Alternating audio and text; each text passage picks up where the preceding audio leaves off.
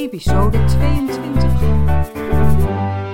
Je luistert naar de Levensflow Podcast Show. Leuk dat je er bent. Mijn naam is Frederika. Ik ben psycholoog, coach en onderneemster. En mijn intentie met deze podcast is om jou te inspireren meer uit jezelf en je leven te halen. Ik neem je mee in ervaringen, ontdekkingen en verwonderingen over het leven. Mooie verhalen, grappige anekdotes, sprankelende interviews en wijze levenslessen. Ik wens je veel luisterplezier. Inspiratie, motivatie, fun, flow. De Levensflow Podcast Show. Welkom bij weer een nieuwe aflevering van de Levensflow Podcast Show in de serie Krachtvrouwen. En ik zit hier met Danielle Veneman. En Danielle Veneman is een hele goede vriendin van mij. Die ken ik al 15 jaar. Via een andere gemeenschappelijke vriendin hebben we elkaar ontmoet. Daar vertellen we zo meteen nog wel iets meer over. Dat is ook wel heel leuk. En um, we gaan het vandaag hebben over kwetsbaarheid. En over het maken van spannende keuzes en het jezelf openstellen voor dingen in het leven die uh, spannend zijn en die kwetsbaar kunnen voelen. Omdat het zo belangrijk is dat daar openheid over komt. Wij zijn allebei coach. We werken in ons werk allebei met openheid en kwetsbaarheid van mensen. We zijn allebei ervan overtuigd dat verandering of groei niet mogelijk is zonder die openheid of kwetsbaarheid. Uh, en hebben daar in ons eigen leven natuurlijk ook mee te maken. Want ja, we zijn maar gewoon mensen. en uh, wij waren net even lunchen en toen vroeg Danielle mij van ja, waarom heb je mij nou eigenlijk uitgenodigd voor die, of voor die krachtvrouwen podcast? Want uh, nou, daar was eigenlijk wel benieuwd naar. Of toen vertelde ik jou dat dat bij mij heel erg op gevoel gaat. Hè? Dat ik dan, ik ben ooit ook op gevoel deze krachtvrouwen podcast begonnen. Ik dacht, oh, daar moet ik iets mee. Want er zijn zoveel mooie, bijzondere vrouwen in deze wereld, ook in mijn coachpraktijk die een verhaal te vertellen hebben en die die kracht, of die kracht en die kwetsbaarheid durven te uiten en daar iets over durven te vertellen. Toen dacht ik, ja, daar mogen meer vrouwen van op de hoogte zijn, want dat geeft hen ook weer toestemming om het bij zichzelf toe te laten. En voor mij ben jij dus zo'n voorbeeld van iemand die dat ook heel goed kan. Wij hebben natuurlijk altijd urenlange gesprekken, ook nou. met Mira erbij, die andere vriendin. En oh, oh, wat is dat heerlijk om dat met elkaar te kunnen doen. Dus ja, het lijkt mij heerlijk om met jou nu in gesprek te gaan over de keuzes die jij in je leven gemaakt hebt, de strubbelingen die je tegen bent gekomen, de kwetsbaarheid, de kracht, noem het allemaal op. Nou, ik vind het een hele eer. We doen gewoon alsof we in het café zitten. Ja, nou, leek mij ook, ja. Kopje thee zaten Kopje wij. We kunnen ook wijn inschenken natuurlijk. Vind je, het, uh, vind je het leuk om hier te zijn? Ik vind het heel erg leuk om hier te zijn. Ik vond het al heel erg leuk dat je me vroeg. Ja, wat dacht jij dan toen ik dat vroeg? Nou, je vroeg het uh, nadat ik ook mijn website had gelanceerd. En uh, daar was ik natuurlijk zelf helemaal van in de gloria. En toen zei je, ja, jij moet ook uh, in mijn Krachtvrouwen podcast. En toen dacht ik, yes! toen, ja, dat dacht ik. Ik dacht, oh, ze ziet me als een krachtvrouw, wat leuk. Ik had altijd al een krachtvrouw willen zijn, dus nou. Maar deze heb je de titel. ja. hartstikke blij mee. Maar wat, want dan ben ik even benieuwd, want die vraag uh, die krijg ik wel vaker en die stel ik ook dan aan de, mijn gasten. Van wat zie jij, uh, hoe zie jij een krachtvrouw? Wat is dat voor jou? Ja. Jouw uh, beeld, hè? Ja, mijn beeld over krachtvrouwen, hè? Mm. Wat ik heel krachtig vind, bij mannen ook overigens hoor, maar bij vrouwen ook, is ik, ik ben er nogal fan van als, um, als vrouwen Um, uh, hun, ja, ik denk dat ik dat heel krachtig vind. Hun, uh, echt hun uh, levensvreugde en hun levensenergie behouden of misschien wel hervinden. Dat zie ik in mijn coachingstraject heel vaak. Hè. Dus ergens is levensenergie, zoals mijn wijze zanggoeroe het mij leert, is geroofd. Ergens is levensenergie geroofd. En soms ben je als coach dan uh, natuurlijk getuigen van een moment waarop het, waarop het terugkomt. Mm waarop je het ziet terugkomen en iemand ziet denken, ah, dat is van mij. En dat zijn momenten waarop ik denk, ah, wat een wijf. Top, ja. Ja, en dat heeft er dan, dan heel erg mee te maken dat iemand... Um... Pijn erkent. Oh ja, oké, dat is het. Ja, daar gaat het vaak over. Als je als, ja, dat is dus kwetsbaar zijn, maar zeker pijn erkennen. Dus het is wel heel moedig als je daarheen durft te gaan. Als je het durft, eh, ja toch? Als je het pijn durft uit Ja. te zitten. Als je het sowieso durft toe te staan. Ja. Ik bedoel, ik ben zelf eh, eh, toch ook wel iemand die misschien wat wegkruipt. Hm. Uit contact gaat. In plaats van Ja. lekker naar de pijn toe. Ja, ja, ja. Ja. Ja, of er hulp bij vraagt. Want Ik hoor je zeggen uit contact gaat. Dan Ja. heb je het gevoel dat je het in je eentje moet oplossen of zo. Ja, ik zal maar zeker, eh, dat is een, een de- denk ik mijn modus om, eh, hè, als ik iets eng vind of eh, het spannend wordt, of dan ga, ja, ik ga een beetje uit contact. Dus ik, ik trek me een beetje terug. Ik doe dat. Ik heb er een grappig voorbereidend verhaal van de bevalling over. Ging precies hierover. Dus eh, ik weet, ik, ik ben gewoon niet zo heel goed in zwanger zijn. Ik heb drie keer gedaan. Ik vind het niet leuk. Ik heb er helemaal niks mee. En baby's wel, maar dat zwanger zijn, dat hoeft voor mij dan niet zo heel erg. En ehm, ik, ik was bij mijn laatste eh, kindje, was ik, heel, was ik echt heel bang voor de bevalling. Had ik het al twee keer gedaan. Goed, vond, vond ik ook niet heel plezierig. Maar ook niet heel fijn. Nee, ja, er zijn mensen die er erg van genieten, maar eh, ik niet. En, eh, ehm, dus ik was heel bang. En toen werd ik gestuurd naar een haptonoom. Echt een topwijf. En die ging, maar die ging, mij, die ging mij in mijn been knijpen. Dus die ging mij pijn doen.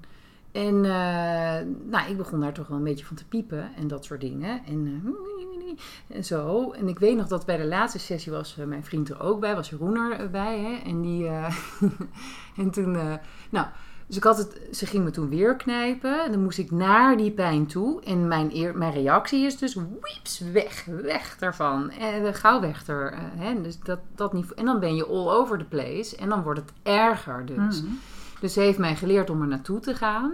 En eh, in die laatste sessie, dus met Jeroen erbij, deed ik dat. En toen, eh, nou, braaf uitgezeten en zo, ik het allemaal overleefd.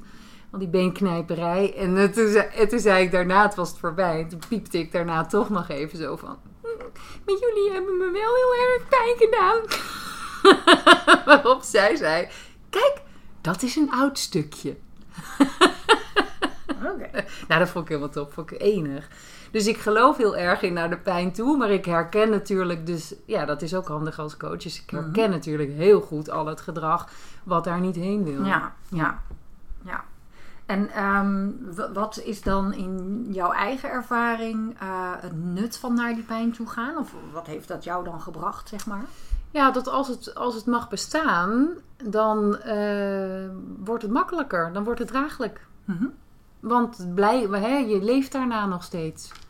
Ja, want we zijn vaak zo bang dat het... Dat, hè, vaak is het de angst voor de angst. Ja. de angst voor de pijn. En, dat, en dan denken we dat we dat niet overleven. Of dat dat... Nou ja, daar denken we vaak niet eens... Dat is mijn ervaring. Ja, Ja, als je mensen gaat vragen van... eh, Oké, je bent bang. Waar ben je bang voor? Nou, dit en dit. En wat kan er dan in het ergste geval gebeuren? Daar denken ze vaak niet eens over na. Want het stopt al bij... Ik wil geen pijn voelen. Ik Ja, wil geen angst ervaren. ja. Wat Dus- heel logisch is. heel hè. logisch ik ben, eh, dat begrijp ik helemaal. Ik ben, eh, ben- vind het een, een logische reactie. Maar ik denk, en, en ik denk dat, dat dat met alle gevoelens zo is. Hè, dat, dat als je daar ruimte, hè, als het erkend ja, wordt en het mag bestaan, dan wordt het, dan wordt het draaglijk. En dan is het, is, het niet, is het in het moment zelf niet zo erg. Natuurlijk, dit lijden is natuurlijk veel erger. Ja, ja, precies. De cirkel van pijn en de cirkel van lijden. ja, De lijden maakt het veel erger. ja, Ja. ja. Ja, laten we eens eventjes een, eh, een eh, route nemen door jouw leven. ja, laten we dat doen. Laten we dat doen. Ja, eh, dat lijkt mij interessant. Ik bedoel, ik ben op een gegeven moment in dat leven 15 jaar geleden ongeveer ingestapt. Maar dat leven is natuurlijk veel eerder begonnen. Want hoe oud ben jij? Oeh, 42. 42 jaar geleden begonnen. Ja. Ik, ken jou natuurlijk vanuit de tijd dat jij nog eh, eh, aan het zingen en acteren was als eh, musical actrice Ja. in de Joop van de Ende producties en andere producties. We hadden het eh, in het begin erover van welke. Je hebt in je leven een aantal spannende keuzes gemaakt die niet altijd meteen voor de hand lagen, omdat het je niet meteen werd aangeraden, misschien van huis uit, of dat er andere plannen voor je bedacht waren. Maar daar trok jij je niet altijd evenveel van aan. Je was eigenlijk al vrij jong je eigen pad aan het volgen. Ja, beetje? ja, nou dat zeg jij alsof ik dat met heel veel verve deed. En dat viel denk ik wel mee. Maar ehm, ik paste niet in het geëikte plaatje. Dat was, dat was op zich eh, wel, wel heel duidelijk, denk ik. Want wat was dan, denk jij, in jullie gezinssituatie of in de tijd of de plek waar jij opgroeide het geëikte plaatje? Nou ja, ehm, kijk, mijn zus en mijn broers zijn allemaal keurig getrouwd. Die kregen allemaal gewoon een keurig kindje. Ze die hadden vaste baan. Ehm, Hoeveelste ben jij in de rij de eigenlijk? laatste, de vierde. Oh, dat bent de jongste. Eh, nou, nou hebben ze wel allemaal daarin hun routes gelopen hoor. Maar, eh, maar ik was denk ik wel het buitenbeentje. Dus, dus meer kunstzinnig. Hè? Dus eh, toch ja, van het zingen. En ik wilde vroeger eigenlijk alles worden. Dat kan ik mij nog heel goed herinneren. Dus ik wilde boerin worden. Daar kwam het. hè. Dus dat wilde ik. Toen wilde ik heel graag astronaut worden. Ik wist niet toen nog dat dat heel snel afviel. Omdat mijn rekenen was niet zo... eh, daar moet je goed voor kunnen rekenen. Dat kon ik niet. En ehm, wat wilde ik nog meer? Ik wilde van alles. Ik wilde ook eh, interieurs eh, ontwerpen. En, en, en nou, allemaal van die dingen. En moeder worden waarschijnlijk. En, en zangeres. En, weet je wel. Dus ik, had- ik had denk ik ook wel tien beroepen. En daar werd ik altijd mee gepest. Ook wel een beetje mee geplaagd. Thuis. Ja, zeker. Dus het was toch wel een beetje zo van... ach, hè... zingend op de maan. Dat, een beetje goed. En eh, ja, toen, maar mijn moeder die heeft natuurlijk wel ontdekt dat ik kon zingen. Dus ik ging op mijn zesde naar een koor. En ik was eigenlijk heel erg verlegen, maar echt heel erg verlegen vroeger. Dat wilde ik eigenlijk helemaal niet. Dat vond ik heel eng. Eh, maar daar moest ik dan toch heen. En eh, daar hadden we een hele nare dirigent, hele enge meneer. Eh, dus dat is mij altijd heel erg bijgebleven. Vond het allemaal heel spannend. Dus ergens is het dat ik ooit naar het conservatorium ben gegaan ook best heel gek. Dat ik die stap heb gemaakt. Ergens in het hele traject heb ik geleerd eh, toch eh, te gaan. Dus niet zo verlegen te zijn, denk Hmm. ik. En Misschien nou, was het verlangen ook wel heel groot. Of... ik, weet je, ik ben er eigenlijk een beetje ingerold. Dat is serieus waar. Dus ik heb nooit zo super veel bewuste keuzes gemaakt eigenlijk in mijn leven. Dat valt een beetje tegen. Hé, waarom zitten we hier dan? Ja, waarom zitten we weer? Ja, dat vroeg ik nee. dat vroeg ik nee, ook af. Nee. Eh, nee, maar dat is echt zo. Ik, eh, want ik heb daarna zangles, privézangles. Toen ging ik met twee andere meisjes, eh, hadden we een trio. Daar gingen we vaak zingen. Toen heb ik Musical Factory gedaan. Eigenlijk allemaal voor de leuk. Want ik heb nog ergens cultuur en beleid in Amsterdam een paar maanden gestudeerd. En eh, terwijl ik me eigenlijk voor journa- journalistiek had ingeschreven. Toen zei mijn vader, ja maar je vindt kunst toch leuk? Toen dacht ik, oh ja. En toen heb ik me voor cultuur en beleid ingeschreven. Dat is echt, ja, zo vaag ging het. En, eh, en eh, nou, dus dat was niks. En daar heb ik nog kunstacademie gedaan, een jaar of twee. Daarnaast dus die musical factory, dus dat zingen. En toen zei daar de zangdocent, die zei... jij moet naar het conservatorium. En toen dacht ik, oh, oké. Misschien, is, misschien is dat het dan wel. ja, zo is het eigenlijk gekomen. En dat, dat heb ik daar, heb ik, dat conservatorium heb ik afgemaakt. En daarna... Vond je dat leuk? Ja, dat vond ik wel heel leuk, Ja. ja. ja. Nou ja, voelde je dan wel een soort van thuiskomen? Ja, zeker. En dat was ook wel goed. Ehm, dus ik denk, dat ik, ik denk dat ik ook wel gezien werd als een talent. Ja. Ja. En, eh, en daarna heb ik eh, auditie gedaan. Ja, toch ook een beetje gewoon zo... Geen idee waar je dan aan begint. Voor eh Tanzen Vampieren in Stuttgart was dat. En toen werd ik meteen aangenomen voor, de, voor, voor First Cast, Magda. Dus dat was eigenlijk een grote rol. Mhm. Met een hartstikke veel, lekker goed salaris. Ja, ja, Naar Duitsland je toen? verhuisd. Toen, ja, toen was ik eh 25, 4, Je eerste, 25. eerste serieuze baan. Ja, dat was mijn eerste serieuze baan. Ja. Een van mijn beter betaalde banen uit mijn carrière. dat was ergens aan het begin. Naast alleen maar bergafwaarts. Ja, ja, wel op en neer, ja. Ja. Afschuwelijk, Maar nu is geloof ik die Duitse industrie, musical-industrie ook wel wat beter betaald dan Ja, Nederland. ja, dat was echt dus een gigantisch verschil. Want daarna kwam ik inderdaad in Nederland en toen dacht ik echt, huh? Wat is dit? Ja. En ik weet nog ehm, een keer dat ik auditie deed voor, eh, ja, dat is grappig, voor Les Miserables. En toen zat ik ook in de bespreking, eh, contractonderhandelingen. En toen kreeg ik een salaris aangeboden waarvan ik echt dacht, nou, maar dat is echt zo laag. Dat vond, vond ik zo schandalig dat ik zei, ja, dat, dat, dat, dat, doe ik niet. Nou, dus dan moet beter of, eh, of ik ga het gewoon niet doen. En toen, nou, toen had ik pech, toen kon ik vertrekken, want ik kreeg... Dat was mijn baan. toen had ik niks. oh, erg. En dan heel veel van die meiden in die Ja. tijd dat je natuurlijk die deden een moord voor zo'n eh Ja. rol waarschijnlijk. Ja, maar het die, was pikte alles. Ja, het was hard werken, kan ik Ja. je vertellen, voor heel weinig. En dat was in Duitsland echt stukken beter. Dus Ah. ehm, ja, dus ik, ik denk dat ik ook een beetje een oen ben in het onderhandelen. En ik denk dat ik ook, eh, ja, ik was toch ook altijd wel een beetje tegen het systeem aan het schoppen.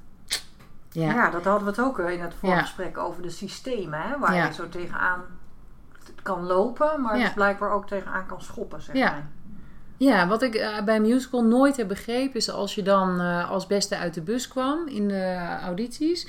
Dat dan vervolgens een bekend iemand op die rol moest. En niet jij. En dat, dat, dat, dat vond ik zo Ja, merkwaardig. dat is vaak gebeurd bij jou, hè? Ja, dat is wel regelmatig gebeurd. Ja, ja dat was echt heel demotiverend. Ja, en Ja. frustrerend kan Ja. ik me zo voorstellen. Ja, zeker. Ja. Want kreeg je dan ook tijdens de auditie of in de nabespreking dan te horen van ja, ja, we vinden je zo goed, maar... Nee, zeker niet. Nee, ik weet dat er één iemand is, eh, echt een topwijf.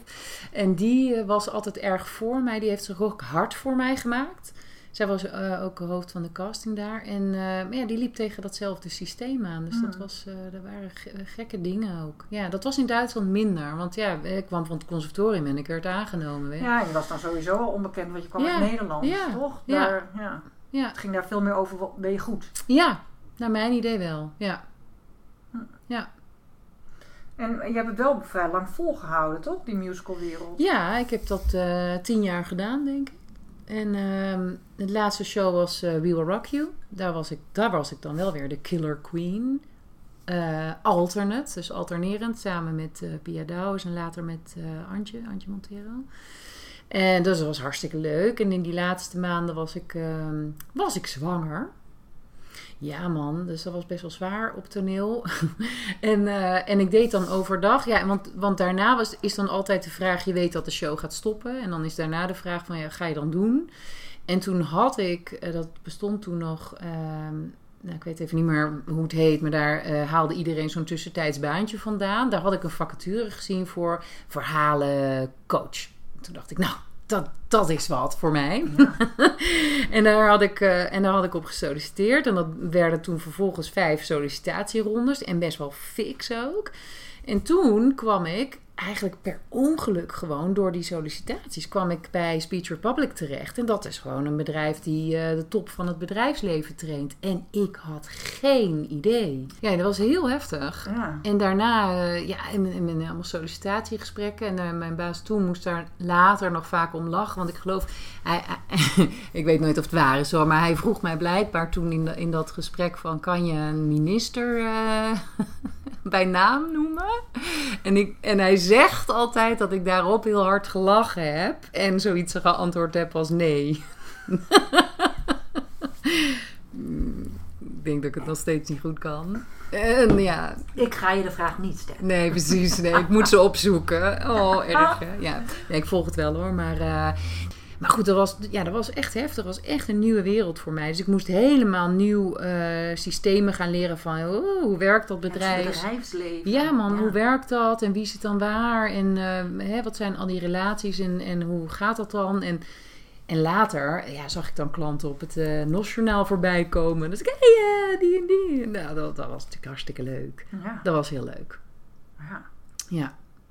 En dat is in die tijd geweest, zeg je, dat je zwanger was van eh, de oudste. Ja. Ja, precies. Dus overdag trainde ik dan voor dit bedrijf om ingewerkt te worden. S'avonds speelde ik show. Ja, oh, Oh. my god, ja. Wauw. Ja, Eh, nee, je vertelde daar straks iets ook over dat musicalleven. Dat ehm, hè, de enerzijds het systeem waar je tegenaan liep, wat jou dan talentvol vond, maar je, je werd het nooit. Of Ja. kwam nooit op die grote plekken. ja. Maar je vertelde daar ook iets over ehm, in het, dus, ja, toch ook een beetje de status die het met zich meebrengt. Of dat mensen een bepaald beeld van je hebben, of graag bij je in de buurt zijn, of bevriend met je zijn, Ja. omdat je dat soort werk doet. Ja. Ja, het is super interessant als je op toneel staat.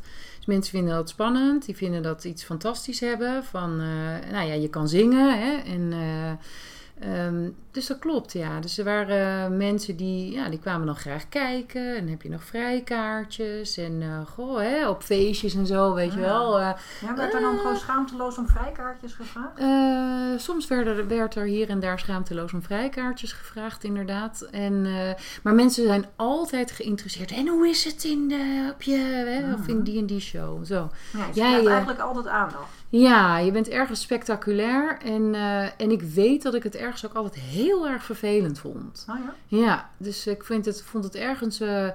ehm, wat ja, je er vervelend aan? nou, dat je dan. De, de, eigenlijk dat je voor het entertainment van anderen moet zorgen. Dus dat je denkt van ja, there, there's more to me dan dat ik op het toneel sta. Dat. En je weet ook niet eh, dat ik s'nachts in mijn bed lig te huilen. Vraag daar anders een keer naar. Of eh, snap je? Ja, Hmm. ik denk dat. dat ik, eh, en, of misschien heb ik me dat zelf ook wel aangemeten. Dat je natuurlijk ook wel jaren geëntertained hebt. Hè? Van, Hmm. ja, Zo grappig, want ik heb Ja. dat gevoel in, in het contact dat wij hebben en ook, ook met Mira erbij. Maar ik bedoel, we hebben natuurlijk niet altijd alleen maar met Mira erbij. eh, alsof we een soort van drie-eenheid zijn die niet los van elkaar kunnen functioneren. maar ik heb dat, eh, misschien hebben wij ook wel een ander soort eh, band. Maar ik heb dat nooit zo ervaren. Alsof je moest entertainen. Nee, maar dat heb ik met jullie denk ik ook niet gehad. Dus dat zijn in, zijn in andere settings geweest. Ja. Ja. Ja, dus misschien ook wel. Wij hebben elkaar ook eh, op het strand ontmoet bij de mango. Ja, man. En wij hebben natuurlijk lief en leed gedeeld. Het begon meteen al. Nou, Ik weet nog dat jij en Mira daar waren. En ik kwam aan en ik, eh, ik had liefdesverdriet. Want dat was in de tijd dat we alle drie nog heel vrij gezellig nou, waren. volgens ja. mij. Oh. En ik gooide hem geloof ik meteen op tafel. Want Mira en ik kennen elkaar echt al sinds dat we een baby zijn ongeveer. Nee, Ja. nou ja, iets later, maar van heel jong. En eh, ja, ik geloof dat ik hem er gelijk weer in gooide. En ik weet ook nog dat jij later zei dat je dat zo leuk vond. Ja, Ik zei van, oh wat heerlijk. ja. Iemand Lekker, gewoon meteen een goed gesprek. Klaar. Ja, oh, daar hou ik zo van. Ja, weet je waar ik niet van hou, Free? Als ik, als ik allemaal door heel veel barrières heen moet, dan haak ik gewoon af. Ik trek Ja. dat gewoon niet. Dat ik denk, oké, cut the crap, weet je wel. Just tell me. Ja, nee, dat vond ik zeker. Vind ik leuk, ja. Ehm, nou, even terug naar dat Speech Republic. Hè? Dat, Ja. ehm, eh, weet ik ook nog dat je daar in het begin eh, over vertelde. En eh was ik ook altijd weer zo waanzinnig onder de indruk van wat je dan deed. Ik bedoel, ik was er niet bij, maar ik kon me daar wel een voorstelling bij maken. Want je vertelde daar dingen over. En ik heb, nou ja, dat weten de mensen die luisteren wellicht niet. Maar ik heb zelf ooit bij een amateur musical vereniging eh, jarenlang gezongen.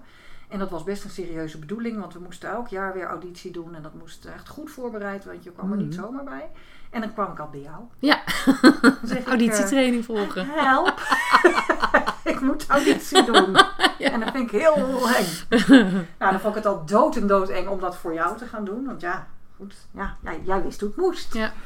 En dan eh, ging je met al je... eh, ja, hoe moet ik dat nou zeggen? Openheid zou ik zeggen. En alles wat er mocht zijn. Het was altijd, jij zette jezelf opzij en het ging over mij. Ja. En dan wel met alle bakken ervaring die je natuurlijk gedaan, opgedaan had. Ja, dat waren echt fantastisch goede eh auditiesessies, om het zo maar te zeggen. Tenminste, eh, oefeningen met Ja. jou. Was ik vond het heel spannend, maar ook heel leuk en heel leerzaam. En dat waren ook altijd mijn beste audities. Ik zag dan gewoon de ogen van die, van die mensen die die auditie afnamen. Van, Oh, oké, zo zo. die is wel eh, serieus bezig geweest, Ja. zeg maar. En dan werd ik ook aangenomen. Ja, dus precies. Dat, eh, nou, dat had ook effect. Maar ik kon me dus echt levendig voorstellen als jij voorbeelden van dat werk vertelde, dat, ja, dat je daar heel erg goed in bent. Ja, En eh, dat ze in, je, in hun handjes mochten knijpen, zeg maar, met jou. ja, dat, eh, eh, ja dat, vind ik, dus, dat vind ik gek om over mezelf te zeggen natuurlijk. Ehm, maar ik heb, ik, ik heb wel van de, de trainingen met mensen inderdaad, ik heb daar wel heel erg van genoten. Ik ben gewoon heel dol op dat contact wat je kan maken met iemand. Ik heb geen enkele moeite met mezelf opzij zetten en gewoon alle ruimte aan de ander geven. Dat vind ik, vind ik iets heel moois. Ja, dus, dus, dus ik denk dat een van de eerste oefeningen die wij altijd deden, was ook iemand leren hoe maak je nou eigenlijk contact met je publiek. Dus dat heb ik jou ongetwijfeld in die eh, auditietrainingen ook geleerd. En ik denk dat is echt een universeel iets. Dat zie je eigenlijk iedereen doen. Dat doe ik zelf natuurlijk eh, eh, in, hè, ook. En je mensen gaan, als het spannend wordt, gaan ze uit contact. En het enige wat helpt om te ontspannen of om ja, wel je performance voor elkaar te krijgen, is om terug in contact te komen. Dus dat was eigenlijk altijd het eerste wat ik mensen leerde van hoe kom je nou weer in contact. En soms is het hè, dat, door oogcontact, door kijk me aan en eh, hè, alles wat je zegt, laat het Mhm. landen. Nou, dat. Ja, daar ontstonden echt de mooiste, de mooiste dingen. Ik, de- het was zo'n simpele oefening, maar het raakte zo diep.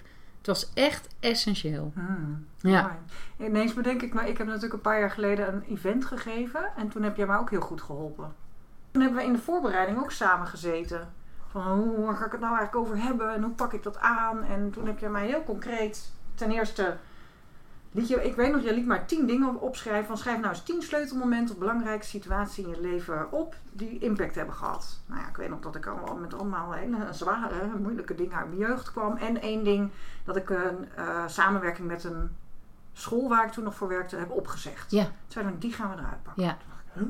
Hoezo die dan? Ja. En Daar zijn we toen op voort gaan borduren. En toen dacht ik, ja, dat is eigenlijk heel logisch. Ja, Dus jij, jij hebt me toen geholpen in de voorbereiding. Maar in het wat ga je dan vertellen? Hoe ga je dat dan vertellen? Inderdaad, hoe bouw je zo'n verhaal op? Maar ook hoe eh, maak je contact met dat publiek? ja. Stel eens Ja. een vraagje. Hè, Ja. Dan maak je meteen Interactie, ja, zeker. Ja, ja ik, ik heb daar weer echt, eh, dat was, eh, ik heb er echt gigantisch veel van geleerd. En eigenlijk alle mensen die denk ik daar getraind hebben ook. En eh, ehm, ja, dat is wel leuk dat je het zegt over die persoonlijke verhalen. Je ziet dat ook wel op eh, Facebook, denk ik toch ook wel soms voorbij komen. Ik denk over die content. Kijk, je kan alles over jezelf vertellen, hè, maar er zijn dingen die zal ik echt never, nooit, niet met de hele wereld delen.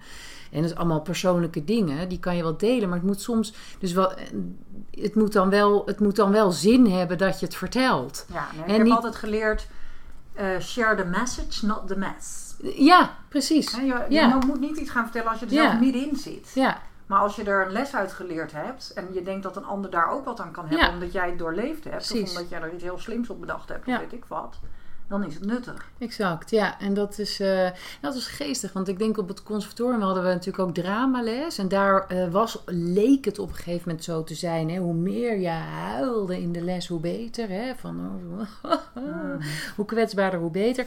En eh, bij Speech Republic heb ik op een gegeven moment ontdekt, dacht ik van, hè, het gaat helemaal niet om de tranen waar mensen geïnteresseerd in zijn.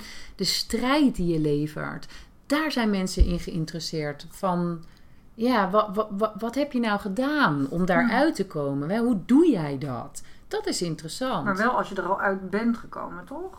Ja, ja, preferably, ja. ja. Als je erover kunt praten, Ja. was eigenlijk Ja. onze stelling. Ja, ja. ja, als je erover kunt praten. En, en anders wordt het, eh, wordt, het, eh, ja, wordt het toch een beetje akelig.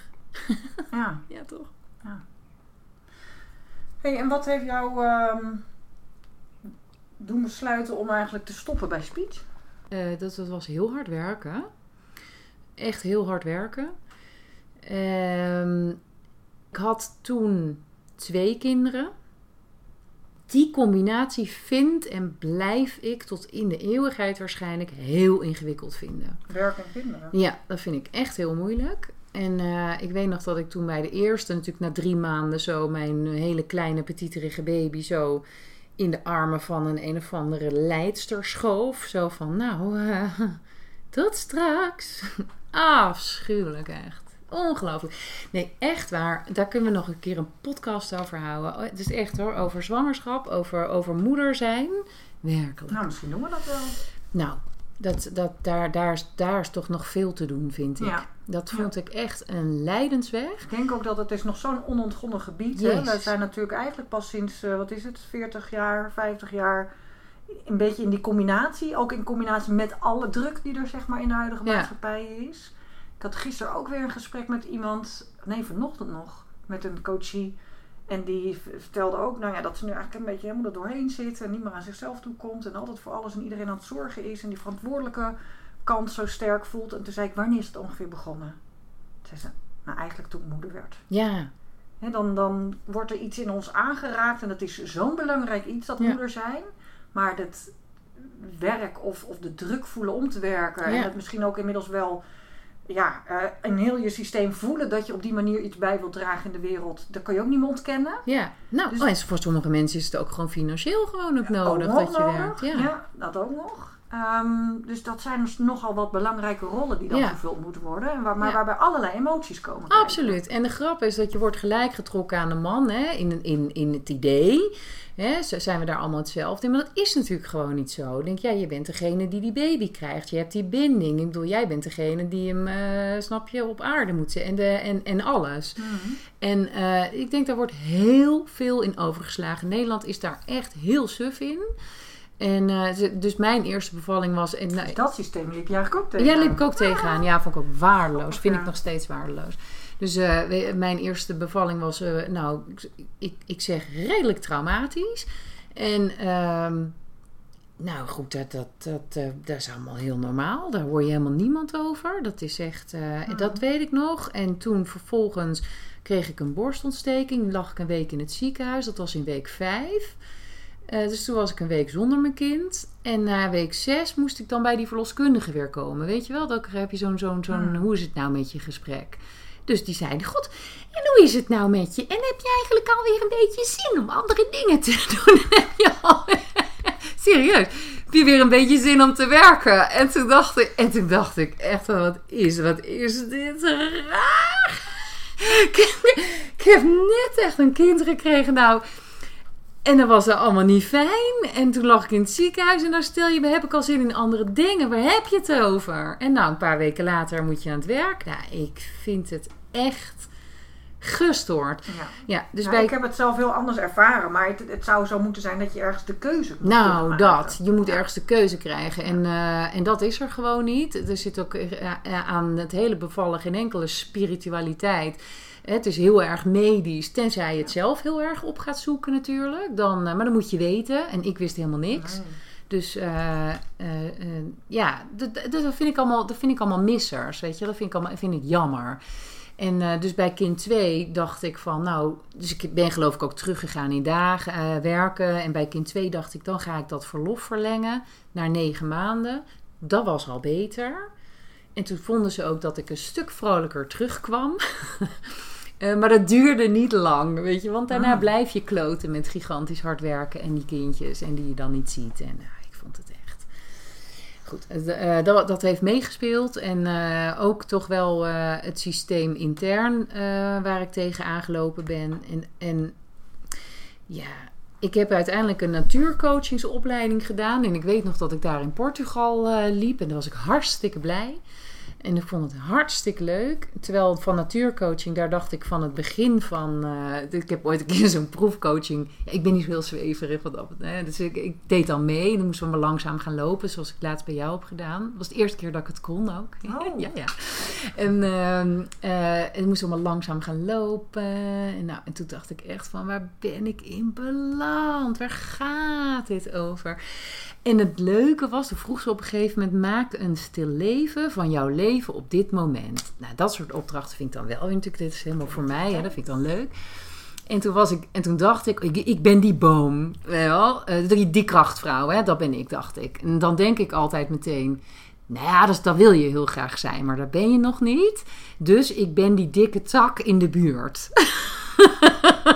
en toen, en toen, eh, en toen was ik trouwens super zwanger ja, van de tweede. En toen was ik heel druk bezig, weet ik nog wel. eh, met die tak in die, naast die boom in de grond te krijgen. En die tak, die was hartstikke mollem. Of hoe noem je dat? Mollem toch? Ja, nou, Geen idee, maar brak. beetje brood, hij brak. hij brak voortdurend. In helemaal stukken. En toen dacht ik op een gegeven moment van, nou, dit is toch ook wel geestig. Zeg. Toen dacht ik, het is toch ook, ik denk het is ook wel een beetje mijn leven, dacht ik, die tak. En maar druk met die tak neerzetten en dan de hele tijd breekt er van alles af, weet druk je wel. uitoefenen, druk uitoefenen. ja, echt. Maar breekt. Zo, zo grappig. Maar daarna was ik wel om. Daarna dacht ik, die natuurcoaching, dat is helemaal gek. En toen heb ik dus die volle ehm, eh, opleiding gedaan in Portugal. En toen, ja, zo ging het eigenlijk. Toen was ik natuurlijk al in mijn hoofd bezig met, zal ik daar weggaan? En toen was ik op een gegeven moment op een, ja, toch echt op een berg, op een rots. En ik was, ik moest volgens mij om mij heen een cirkel maken met, eh, ik denk krachten van mij, hè, van waar ik... kwaliteiten. Ja, zoiets denk ik, ja. Kwaliteitencirkel zal het zijn geweest.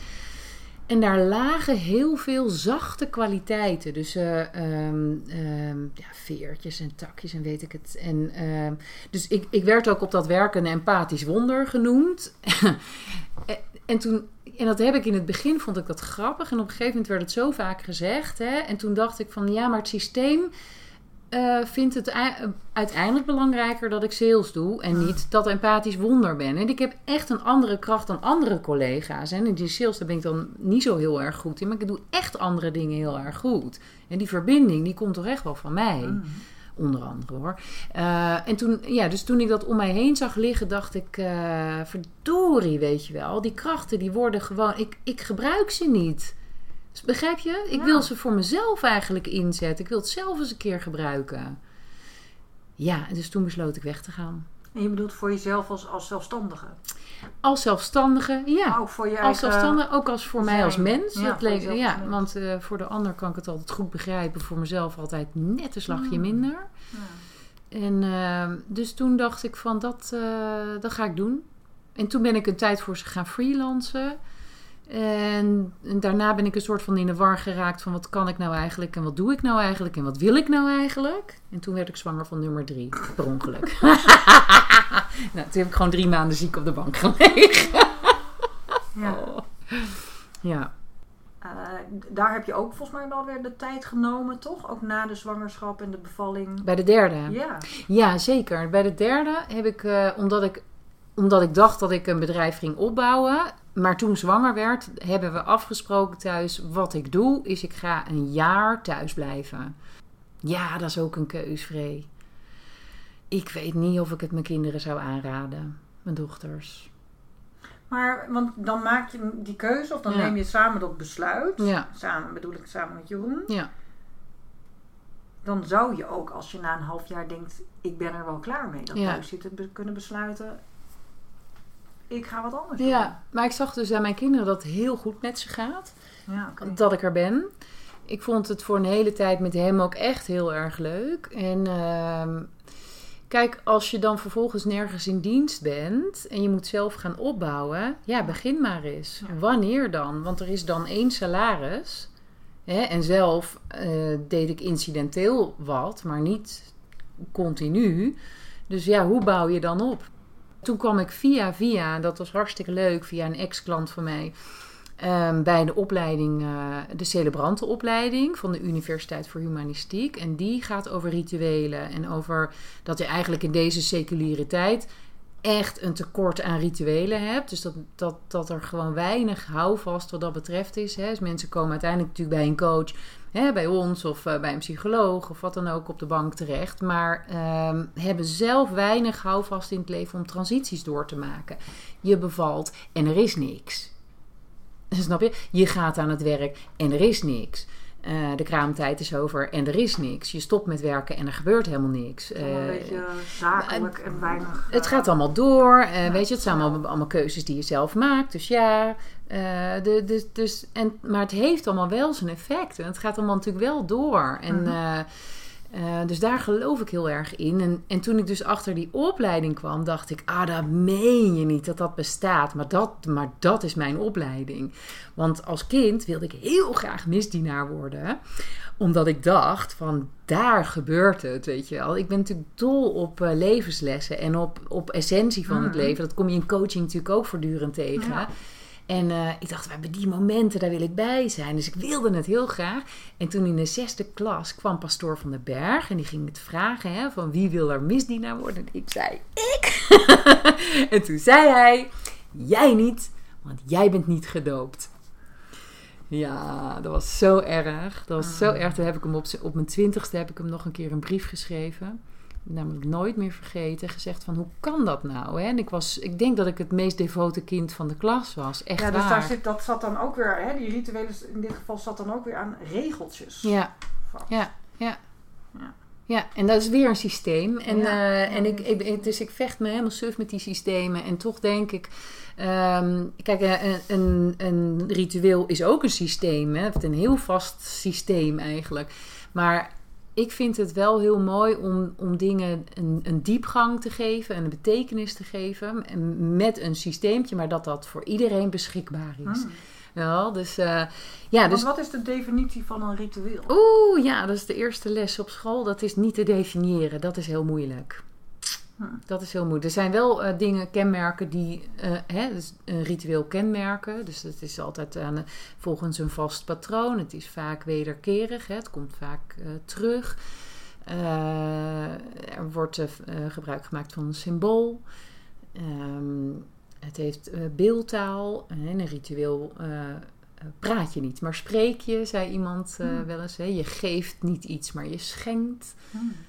dat, dat zijn zo van die, van die kenmerken. Maar echt te zeggen, dit is een ritueel en dit niet, dat is nog best moeilijk. En maak jij in jouw leven gebruik van rituelen? Nou, best weinig dus. Want ik, ja, dus ik, ik ken het uit mijn jeugd, ken ik het eigenlijk helemaal niet, ja, uh, niet zo heel diepgaand. Uh, dus ik, ik doe het natuurlijk steeds meer. Ja, absoluut. Ik, uh, um, ik je heb... thuis gaan introduceren ja, in je eigen gezin? Ja, ja. Uh, op vrijdagavond, ik heb laatst een superleuk boek gelezen, De kracht van het ritueel. En daarin sprak hij over de Sabbat. En de Sabbat is dan uh, dus dat er eigenlijk een rustperiode komt. En uh, nou, op vrijdag. En, dan, en daar stond in dat boek, en dan en wordt de Sabbat binnengehaald als, als waarheid een koningin. En dat vond ik zo mooi. Dus ik dacht van, nou hoort dan bij dat het huis is opgeruimd. Uh, snap je? Dan gaan de kaarsen aan bij het avondeten. Dus dat heb ik geïntroduceerd. Op vrijdag is het uh, opgeruimd en dan de kaarsen op tafel. En dan eten we mooi. Um, ik uh, ben bezig met de technische sabbat in te voeren. Dus dat betekent dat ik zaterdag offline ben. Dus vrijdag offline ga, s'avonds zaterdag de telefoon niet aanraak. En nou, er misschien zondag weer eens een keer ben, of misschien wel maandag. Uh, nu was dat met sommige werkafspraken, omdat ik niet zoveel werktijd heb, nog wel lastig hier en daar. Maar oké. Die vind ik fantastisch. En uh, we hebben geïntroduceerd, en die heeft eigenlijk een andere aanleiding, was uh, iedereen mag bij ons op vrijdagavond een liedje kiezen. Dus we zijn met z'n vijven en iedereen kiest om's de beurt een liedje. En dan luisteren we met z'n allen dat hele liedje. Nou, de kinderen vinden dat echt fantastisch. Dus uh, vaak vinden ze onze keuzes wat minder. Maar, maar, ze vinden hun eigen keuzes natuurlijk te gek. En dan dansen ze zich helemaal stuk. En daarna is het ook klaar. Dus ga niet nog een ronde. Het is één keer een ronde. Mhm. En ik dacht eraan, dat komt omdat ik ooit op een uh, crematie van een vader van een vriendin van mij zat. En uh, hij was ook vrij timide man, maar hij luisterde graag klassieke muziek. Mhm. En uh, toen zeiden ze op die begrafenis van ja, uh, over de muziek en zo. En toen wilden ze eigenlijk natuurlijk dat nummer dan laten horen, maar het nummer duurde 13 minuten. En toen hadden ze gezegd, nou dat kan je niet maken. Je kan niet mensen 13 minuten, je kan gewoon niet een nummer van 13 minuten kiezen. En toen heeft die vriendin van mij gezegd, als er één moment is waarop het moet, dan is het nu. En toen hebben ze dat nummer van 13 minuten gedraaid op die crematie. En ik vond dat echt, ik vond dat zo verschrikkelijk mooi. Dat je dus een hele zaal eigenlijk, ja, dwingt, hè, maar eh, dus 13 minuten aandacht is voor het lied van een ander, dus van hem, waar hij naar luisterde. Dus wat gebeurt er eigenlijk? Hij was natuurlijk vol aanwezig in dat moment. Hij was er nooit zo aanwezig als toen. Dus dat is wat er gebeurt in, in die, die tijd van aandacht. En dat, dat vond ik zo'n uh, mooi gegeven. En ook dat ik denk van wanneer doen we dat eigenlijk nog? Hè? 13 minuten naar een nummer. En als je ook denkt, wat is nou eigenlijk 13 minuten? Ja, wat is het? Maar we vinden het vrij lang. Ja. Ja, en dus we doen het eigenlijk nooit. Hè? Je hebt altijd die wensen en je wil die dingen. Dus, uh, dus, en vandaar dacht ik van, ik ga dat introduceren. Aandacht hebben voor vijf nummers van ieder zijn keus. En ook mhm. dus het respect voor een andermans keus. Hè. Je moet het uitzitten. Hè. Je mag niet... Uh, ze mogen wel dansen hoor, daar niet van. Dat is wel los. Maar uh, je mag niet uh, zeggen van nee, deze niet. Nou, dus dat is bijvoorbeeld één ding dat ik thuis heb geïntroduceerd. Leuk, mooi. Ja. Hey, en waarin is een, een ritueel bijvoorbeeld anders dan een gewoonte? Want je zou bij wijze van spreken het tandenpoetsen of het naar bed gaan ook als een ritueel kunnen benoemen. Ja, ja, omdat, het geen, uh, omdat je het uh, uh, aandachtsloos in die zin doet. Hè. Je kunt het ook zonder aandacht doen. Dus het zit hem heel erg in het stuk aandacht. Dus je zou van tandenpoetsen best een ritueeltje kunnen maken. -huh. als je bijvoorbeeld eh, elke dag eh, tijdens het tandenpoetsen eh, een intentie voor die dag voor jezelf uitspreekt. En bijvoorbeeld bij elke poets die eh, intentie herhaalt. Hè? Dan Mhm. heb je meteen Ja. een stuk van herhaling eh, erbij. Eh, dat- maar dat zou kunnen. Ja. Dat zou kunnen. Dat boek wat ik heb gelezen gaat daarover. Van hoe maak je dingen die we eigenlijk al doen... eh, Hoe vermaak je die tot een ritueel? Hoe geef je daar eigenlijk diepgang aan? Ja. Meer betekenis aan? Ja, en ik zou toch zeker eh, iedereen adviseren om het heel klein, eh snap je, klein en behapbaar te doen. Mhm. Dus op vrijdag je huis schoonmaken en de tafel s'avonds mooi dekken en een kaarsje aansteken is heel bijzonder voor kinderen ook. Hè? Het, het geeft Ja, want, heel- ja, want mijn vervolgvraag was eigenlijk ook van... eh, je ga- gaf net zelf aan het gemis van rituelen in jouw jeugd. Ja. Ehm, we horen natuurlijk vaak in de opvoeding en ook in allerlei tips in opvoeding... hoe belangrijk het is om kinderen ook structuur en regelmaat mee te geven. ja, En structuur en regelmaat kan nog wel zitten in de gewoonte dat moet. Hè, er moeten tanden gepoetst worden en, en noem het allemaal op. Ja. Maar hoe zie jij ehm, het voordeel of het nut van rituelen bijvoorbeeld in de opvoeding? Wat denk je dat een kind dat mee kan geven? nou, eh, diepgang, eh, betekenis. Ook weer die aandacht, denk ik. Aandacht. Waar, waar leert een kind tegenwoordig nog Ja. echt zijn aandacht ergens bij? Ja. Kijk, weet je, heel veel dingen zijn. Je kan tegenwoordig. eh, alles is een soort van op het gemak, weet je wel. Eh, we, we hebben op zondag geen nette kleren meer aan. Hè? Het maakt die zondag niet speciaal. Ehm, dus wanneer is het nou. Wanneer is het nou speciaal? Wanneer heeft, heeft iets in het leven nou juist iets meer betekenis? Ja, we kennen het op een begrafenis. Mm. Dan weten we het. Als, als iemand gaat trouwen. Ja. En ook dat kan tegenwoordig heel normaal. Hm. En trouwen. Die begrafenis is nog niet heel, helemaal, hè? Maar, maar, maar trouwen kan heel normaal. Lekker goedkoop op maandag, gewone kleren aan, niet gek doen, klaar. Ik denk als je dat introduceert, hè, in, in dus, dus, dus ook bijvoorbeeld. Het zit in kleine dingetjes. Ook als je, je, dat staat op mijn website bijvoorbeeld. Als je elke avond als je je kindje een kusje geeft, hè, voor ze gaan slapen, je geeft ze een kus. Daarmee zeg je eigenlijk: Ik hoop dat je niks overkomt. Eh, Je spreekt eigenlijk een wens uit. Ehm, en, zo, en dat zou je, je zou het nog iets breder kunnen maken. Je zou een kind bijvoorbeeld elke dag eh, ja, iets kunnen laten zeggen over die dag. Hè, ik noem maar wat. Of eh, zoiets. En dan, Ja. krijgt, en dan krijgt de week betekenis. Ik vond dat in dat boek mooi dat hij beschreef van die sabbat. Hè, die sabbat die inspireert de rest van de week. Omdat je daar doet. Ja, want die momenten hebben we niet zoveel Daar meer. waar de rust zoekt. Ja, nou ja, ja. En, en dus, dus hij zei, die tijd is ook niet bedoeld om dingen te doen waar je normaal niet aan toe komt. Nee, of een vertragen. vertragen. Om een nieuw, hè, ook niet om een nieuwe hobby uit te gaan vinden. Dus om te vullen weer. Dat zijn we heel erg gewend, hè? Vullen, vullen. Mm, Ja. Dat is wat we doen om betekenis te zoeken. Vullen. Wel, nog een yoga, of nog een dit, of weet ik veel wat we allemaal doen. Hartstikke veel. Mm. Ehm, maar eh, niks doen, doen we bijna niet. Nee. Bang voor de leegte. Ja, ja. En ik denk dat daar kom je wel echt bij de essentie van jezelf. En eh, ik denk eh, dat dat, ik denk dat hij daar gelijk in heeft. Ik denk dat dat de rest van de week kan inspireren. Dat dat je werk kan inspireren en eh, alles. Dus ik heb bijvoorbeeld met mezelf uit het boek The Artist's Way ook weer mijn kunstenaarsafspraakjes geïntroduceerd. Jij was bijvoorbeeld mijn kunstenaarsafspraakje toen ik de wandelcoaching, Wandeling, eh, Ja. of hè, de wandeling meedeed. Ja, en dan hoef ik niks, maar dan laat ik me inspireren door wat ik krijg. Ja, maar dat is heerlijk, want, Ja. ik, want bedoel, het gaat in mijn hoofd gewoon door. Dus ik krijg gewoon gratis nieuwe ideeën. Het is geweldig.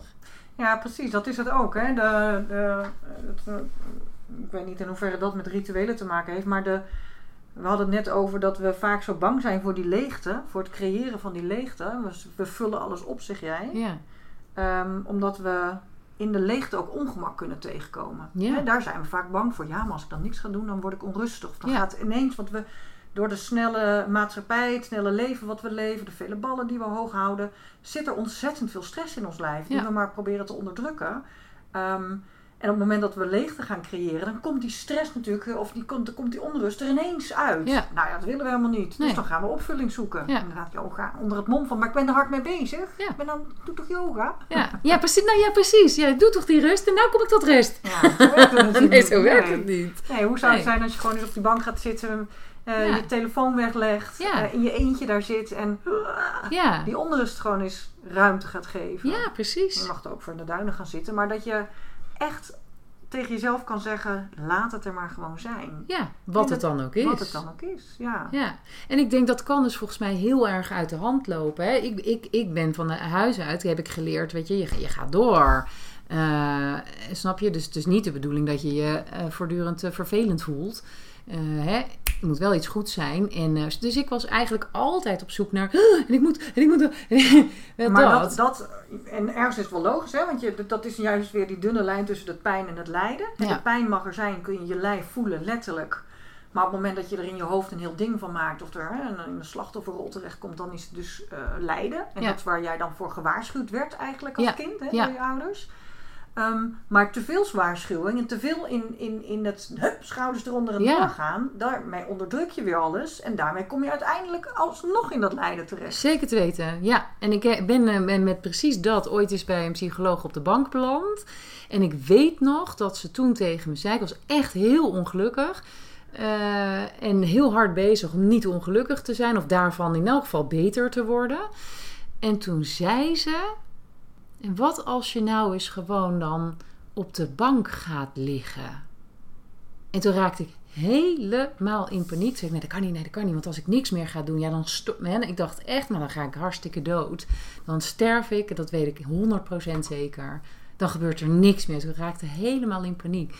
En eh, eh, ik weet niet hoe die sessie meer verder is gelopen. Maar ik weet wel dat toen ik thuis kwam, ik dus op de bank ben gaan liggen. Ik zweer je, Freek, ik heb er twee weken gelegen. Ik heb twee weken zo depressief als ik weet niet wat op de bank gelegen. En daarna stond ik op. Hm. Ja, daarna stond ik op. En, kreeg ruimte. nou, blijkbaar. Ja, Ja. blijkbaar. Dus het duurde nogal lang. Maar dan moet je dus van ver komen. En ik, Ja. ik denk dus echt van, ja, jongens, dat kunnen we toch veel eerder. Dat kunnen we veel Nou ja, eerder. Ja, eh, soms hebben we het nodig om zover te komen. Ja, misschien. Ja. Ik, dit is een heel herkenbaar verhaal van heel veel mensen met burn-out eh, klachten. Hè. Die gaan ook, dat is ook een kenmerk van mensen met burn-out. Die gaan maar door, die gaan maar door, die Ja. gaan maar door. En dan Ja, komen ze uiteindelijk, voelen ze ergens wel aan dat het niet helemaal lekker loopt. Of dat ze een kort lontje hebben. Of dat het niet meer zo leuk is op het werk. Of dat de combinatie werk en privé niet meer zo fijn loopt. En dan komen ze bij me. En dan adviseer ik nog wel eens van... eh, misschien moet je je maandag ziek melden. Nou, Ja, zie je de paniek in die Ja. ogen. ja. Dat kan niet. Echt niet, kan niet. Nee. Kan niet. Nee. Nou ja, uiteindelijk eh, gebeurt het misschien niet die maandag, maar de maandag erop of nog iets later. Maar, Maar het kan. of laat. Het kan. Ja, sterker nog, vroeg of laat kan, kunnen ze vaak niet anders meer Ja. dan dat. Ja, ik heb ooit heel gek iets eh, tijdens eh musical gehad. Er was er iets met mijn stem.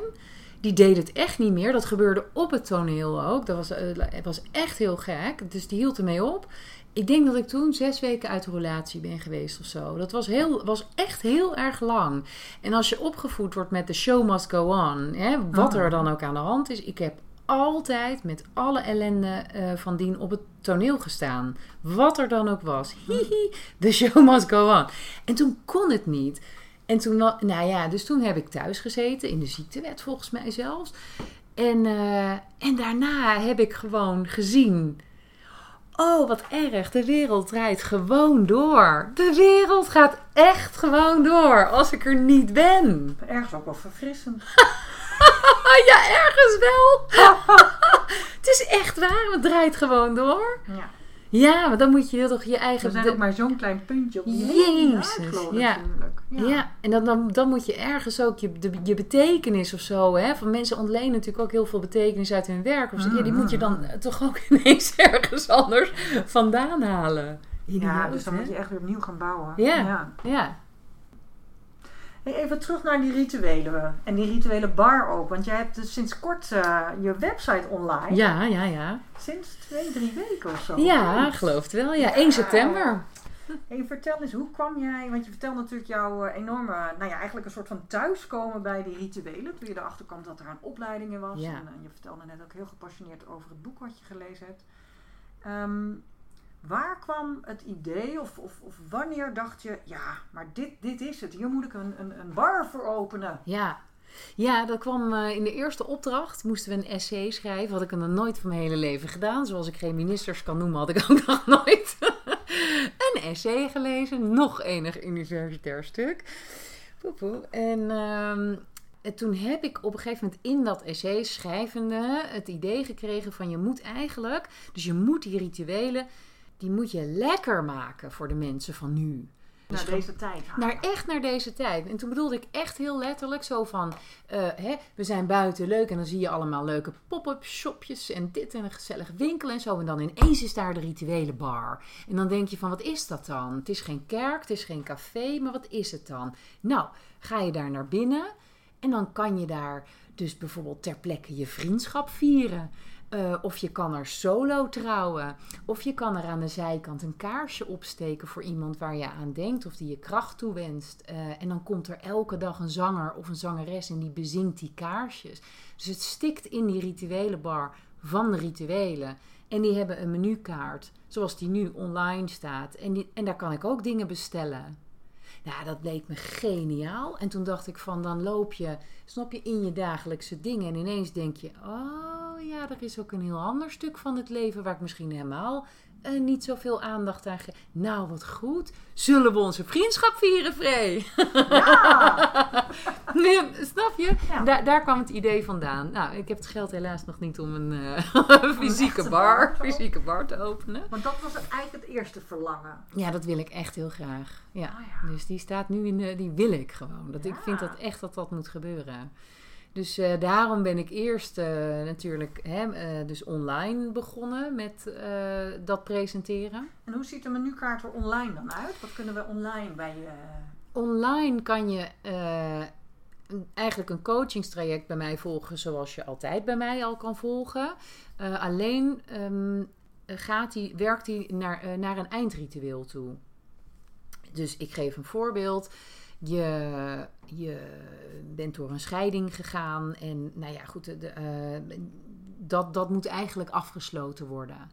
Eh, dus dan gaat, dan gaat dat traject gaat over self-empowerment. Volgens, volgens mij heet die zelfs ook zo. Eh, het gaat over self-empowerment. En in het laatste stuk sluit je het echt met een ritueel af. Dus dat is ook met mensen erbij, met genodigden die jij daarbij wil hebben. En daar eh, maak ik dan een ritueel op maat voor. Zodat jij ook echt die transitie hebt gemaakt. Dat ook echt iets is afgesloten en iets is begonnen. En kan je, want is een ritueel eigenlijk altijd... Nou, ik denk dat ik het antwoord zelf al weet. Maar dit is dan een ritueel om iets af te sluiten. Maar ik kan me voorstellen dat je ook rituelen hebt om iets te beginnen. Want zoals je Zeker, ook een ja. ochtendritueel. Maar je zou bij wijs van spreken in zo'n traject ook nog een ritueel kunnen hebben... om je nieuwe leven als Ja. alleenstaande. Of Ja. als een single mom. Of weet Ja, ik wat. ja, zeker. Ja, je hebt ook eh, rituelen om te vieren en je hebt rituelen om afscheid te nemen. Er kan eh, van alles gebeuren in een ritueel. Dus ik geef ook, maak ook eh, eh, ritueel cadeau. Is bijvoorbeeld een product wat op de menukaart staat. Eh, dus, dan, eh, dus mensen vinden dat grappig om een ander bijvoorbeeld cadeau te geven. Dus dat eh, de ander die het cadeau krijgt bepaalt dan waar die eigenlijk aandacht voor wil hebben in zijn leven op dit moment. En daar maak ik dan een ritueeltje op maat voor. Eh, en dat, en dat, ge- werpt, dat, ja, dat geeft dan licht, dat geeft warmte op dat ene stuk. Wat je Ja. misschien normaal gesproken niet zou doen. Of wat wij normaal gesproken in een café, Hmm. snap je, zouden bespreken. Maar niet echt die stappen, echt die aandacht, echt die transitie of echt dat vieren. Of misschien moet er iets geëerd, eh, eh, verwarmd, wa- Mhm. wat het ook kan zijn. Ehm, dat doe ik. Eh, nou ja, dus dat, ja, dat soort Mooi. dingen. En dus ja, rituelen op maat. Hè, van het kan heel concreet zijn dat mensen ergens iets voor nodig hebben. Dus een verjaardag bijvoorbeeld en die moet bijzonder. dat zou het Mhm. kunnen zijn. Of afscheid. Ja, solo huwelijk. Ja, die vind jij leuk, hè? Ja, die vind ik leuk en die vinden andere mensen ook heel leuk. Ja, Vertel daar eens wat over. ja het komt omdat ik zelf eh, misschien, ja, jij toch ook eh, eindeloos eh, single ben geweest. En, Eindeloos, ja. ja, toch? Ja, het duurde heel lang. Ja, zeker. Jee, nee. En, en toen dacht ik van, godsamme, weet je, al die mensen om je heen en dat trouwt allemaal maar en dat doet allemaal maar. En het lijkt af en toe als je single bent, alsof dat het hoogst haalbare doel is. Alsof mensen die samen zijn toch net een slagje belangrijker zijn of het net iets meer hebben gemaakt dan jij. Ja, ik weet niet, zo voelde het Hmm. voor mij af en toe. En toen heb ik ooit eens thuis gezegd van, goh, eh, weet je wat, ik zou wel gewoon willen trouwen met mezelf. Weet je, beloven aan mezelf dat ik eh, mijn keuzes zal maken, mijn pad zal volgen. En nu in gesprek met jou denk ik, nou, I did quite well. ik denk dat ik misschien toch best goed getrouwd ben. Maar dat ritueel heb ik nooit gehad. En dat had ik wel leuk gevonden. En, eh, en ik denk dat dat voor heel veel mensen heel goed zou zijn om eh, met zichzelf te trouwen. Jezelf wat te beloven. Nice, hè? Ja. En dat ook met anderen te delen. Hè? Dus gewoon getuigen erbij. Gewoon de hele bende. Maar dat doe je toch nooit? Kijk, Nee. weet je, dat is het verschil. Hè? Dat denk ik. Van je kan bijvoorbeeld wel, en bij mij staat die in de kast, eh, van die boekjes kopen. Je kan spulletjes kopen die dit soort ideeën hebben. Hè? Een brief aan mijn toekomstige zelf of whatever. Eh, maar eh, ja, ik heb ze wel eens vaker gekregen. Ik doe het gewoon niet. Ik ga niet thuis in een hoekje. En dan, het betekent niet hetzelfde als dat je met andere mensen Ja, als je het met elkaar doet. in ja. een trouwzaal waar je dat hebt, waar je die vows uitspreekt. Het is anders. En, dan, en, en ik ben voor die diepe ervaring ervan. Dat, dat, dat gun ik toch zoveel mensen. Ja. Mooi. Hmm, Heb je het jezelf al beloofd? die trouw. oh nee. Maar het is volgens mij ook iets wat een, een ongoing process is, toch? We Ja. gaan in ups en downs. Wat het daar samen, we hebben het daar vaak genoeg over. Er zijn momenten dat je je krachtig voelt en dat je bij jezelf durft te blijven. En dat je, eh, dat je lekker in je vel zit en dat je trouw aan jezelf bent. En er zijn momenten. Ja. Ja. Voel je het gewoon wegstromen. Ja. En dan ga je weer met eh, als een kip zonder kop eh, zorgen voor die buitenwereld. Dus dat Ja. is ook een. Het is verschrikkelijk. Ik moet zeggen, ik vind het vreselijk. Dat gevoel, hè, dat het op en neer. Ook nu, Oh ja. hè, bijvoorbeeld, heb ik een ritueel bedacht. Eh, en ik, ik wil zo graag die kaarsjes bezingen. Ik vind dat zo mooi. Weet je, weet je wat ik mooi vind? Ik vind dat mensen, eh, we- en misschien ik ook, we veel met onszelf bezig. En, eh, en, en ook hè, als, je, als je, ik ik heb natuurlijk allemaal van die seminars gekeken van hoe doe je dat eigenlijk met zo'n eigen zaak. Nou, dan moet je allemaal allemaal leuk online bezig zijn en de hele tijd melden wat je doet. En ik vind dat heel, ik vind dat heel eng. Ik vind dat ergens ga ik daarvan overgeven. Ik vind dat spannend. Ik vind dat niet fijn. Die zichtbaarheid. Eh, ja, ik vind die zichtbaarheid moeilijk. En eh, mensen vinden van alles van je. En eh, ja, ik vind dat onprettig. Toen dacht ik op een gegeven moment: Goh, kan ik dat niet omdraaien naar iets waarbij het dan niet de hele tijd over mij gaat? Maar kan ik niet een online ritueel maken? En toen dacht ik van, goh, zou ik niet online dat je dan een kaarsje kan opsteken? Snap je, voor een ander. Eh, dus dat je die aandacht richt naar een ander. Maar ik faciliteer het dan. Ben ik wel online geweest, maar het hoeft niet de hele tijd over mij te gaan. Nou, eh dat was een idee. Nou begrijp ik die online wereld nog niet zo goed.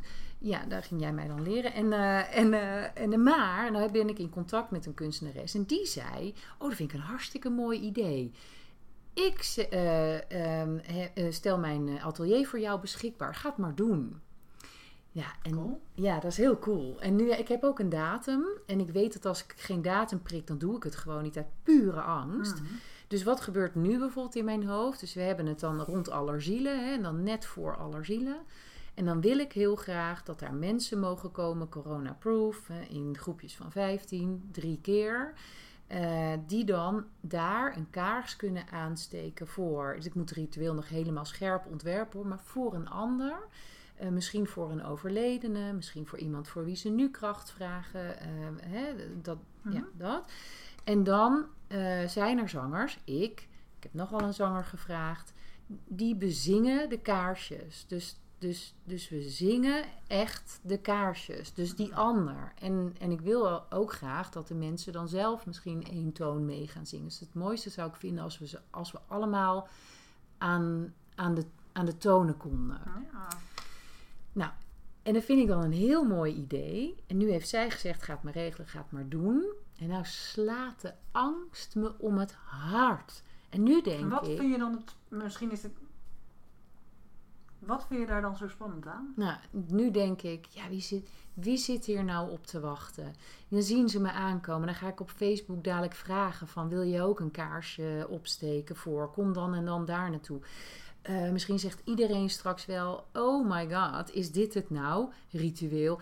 al die dingen. Ik vind het echt, heeft iedereen hier wel behoefte aan? Is iedereen, vind, vind, ben ik misschien wel de enige die dit iets heel prachtigs vindt? En denkt iedereen van die meid is gek. Schat, ik word helemaal lijp. Echt waar. Ik vind het zo eng. Nou, goed dat je jezelf deze ervaring gaat geven. Wat er ook uitkomt. Want Ja. het kan je een, een, een topervaring gaan geven. Omdat je ziet dat je niet de enige bent die hier naar verlangt. En die hier het nut van inziet. En dat je mensen een hele mooie ervaring gaat geven. Het kan ook zijn dat het nog niet loopt zoals je het zou willen. Maar dat hoeft niet alles te zeggen over jou. Hè? Laten we eerlijk zijn. Want al het begin is moeilijk. Ja. En ik, ik heb ook, nou ja, je weet, ik ben vorige week begonnen met mijn eh halfjaarprogramma voor weer een nieuwe groep vrouwen. Er zijn er drie. Ja. Terwijl ik had ingezet op acht. Ja. De vorige groep had er acht, daarvoor zeven. Ja, wat denk je dat er door mijn hoofd gaat? Twijfel alom natuurlijk. Ja, ja, ja. Ja. eh. Ehm, inmiddels ben ik na 15 jaar eh, zelfstandig ondernemerschap. Ik vind dat dus nog steeds spannend. Maar heb ik ook geleerd dat er omstandigheden meewerken of tegenwerken. Dat ehm, elke ziel die je daar maar een plezier mee kan doen, al winst is. Hè, Ja. Dus vandaar dat ik ook wel besloten heb met die drie vrouwen door te gaan. Die hebben potverdorie gewoon tegen zichzelf gezegd: Ik ga zo'n traject aan, ik ga Ja. dit doen. Ja. Die hebben dat tegen mij gezegd en tegen zichzelf. Ja, die ga ik toch niet teleurstellen van, eh, ja, nee, sorry. eh. Hè, tuurlijk, het moet allemaal wel uitkunnen. En ik snap heus wel dat je, dat je ergens een ondergrens mag hebben. Maar ik, weet- ik heb wel ook in het ondernemen geleerd, elke persoon die hiervoor open staat en hiermee meedoet, is er één. Ja. En die kun jij al zoveel brengen. En dat kan, die kan weer zo'n verhaal aan anderen gaan vertellen, waardoor het groter kan gaan worden. Ja. Ehm, dus als jij dat vlammetje van binnen voelt van dit heb ik te doen, Ja. dat is je uitgangspunt. Dat is waar, ja. En, dat, eh, en die voel ik. En daarmee is de website natuurlijk gekomen. Dat, dat, eh, dus- Prachtige website. Ja. www.rituelenbar.nl Dank, Frey. ja, eh, daar was ik ook echt heel trots op. Echt heel trots op. En eh, ja, het grappige is, voor mij voelt het dan, eh is wel heel leuk, en ja, die had ik jou wel gezegd. Voor mij voelt het echt alsof ik mijn leven lanceer hè, daarin. en mijn oudste dochter die zei van, oh mama, leuk, heb je ook een baantje? dat is zo geestig, jongen. Dat, het, het zet dingen in het perspectief, hè? Leuke kinderen. hartstikke leuk. Nee, goed. Heerlijk. Maar ja, nee, dat is zeker zo. En ik denk, eh, mijn kracht zit er wellicht nu in dat ik het uitzit. Dus ik Ja, ken het en ik voel het en ik ga kapot, maar ik doe het. Ja, laat het er zijn. Feel the fear and do it anyway. Ja, ja, dit is er een. Ja.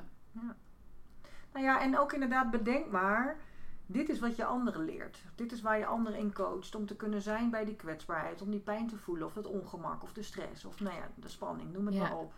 En je leert ze om dat te laten zijn. En toch in het leven de stappen te zetten die ze willen zetten. Ja. Als ze vanuit diep verlangen komen. Want het is natuurlijk wel belangrijk dat ze vanuit jou komen. En niet omdat het vanuit de buitenwereld moet. Maar Precies, dit ja. is een verlangen vanuit jou. Ja. Dus voel hem maar. Ja. Ik denk dat dit wel een mooie afsluiter is om eh, onze podcast mee te eindigen. Nou, Voor nu wil ik jou heel hartelijk bedanken voor het luisteren. Mocht je het nou leuk gevonden hebben, geef de podcast een like. Deel hem in je omgeving. En dan hoor ik je heel graag weer bij een volgende podcast.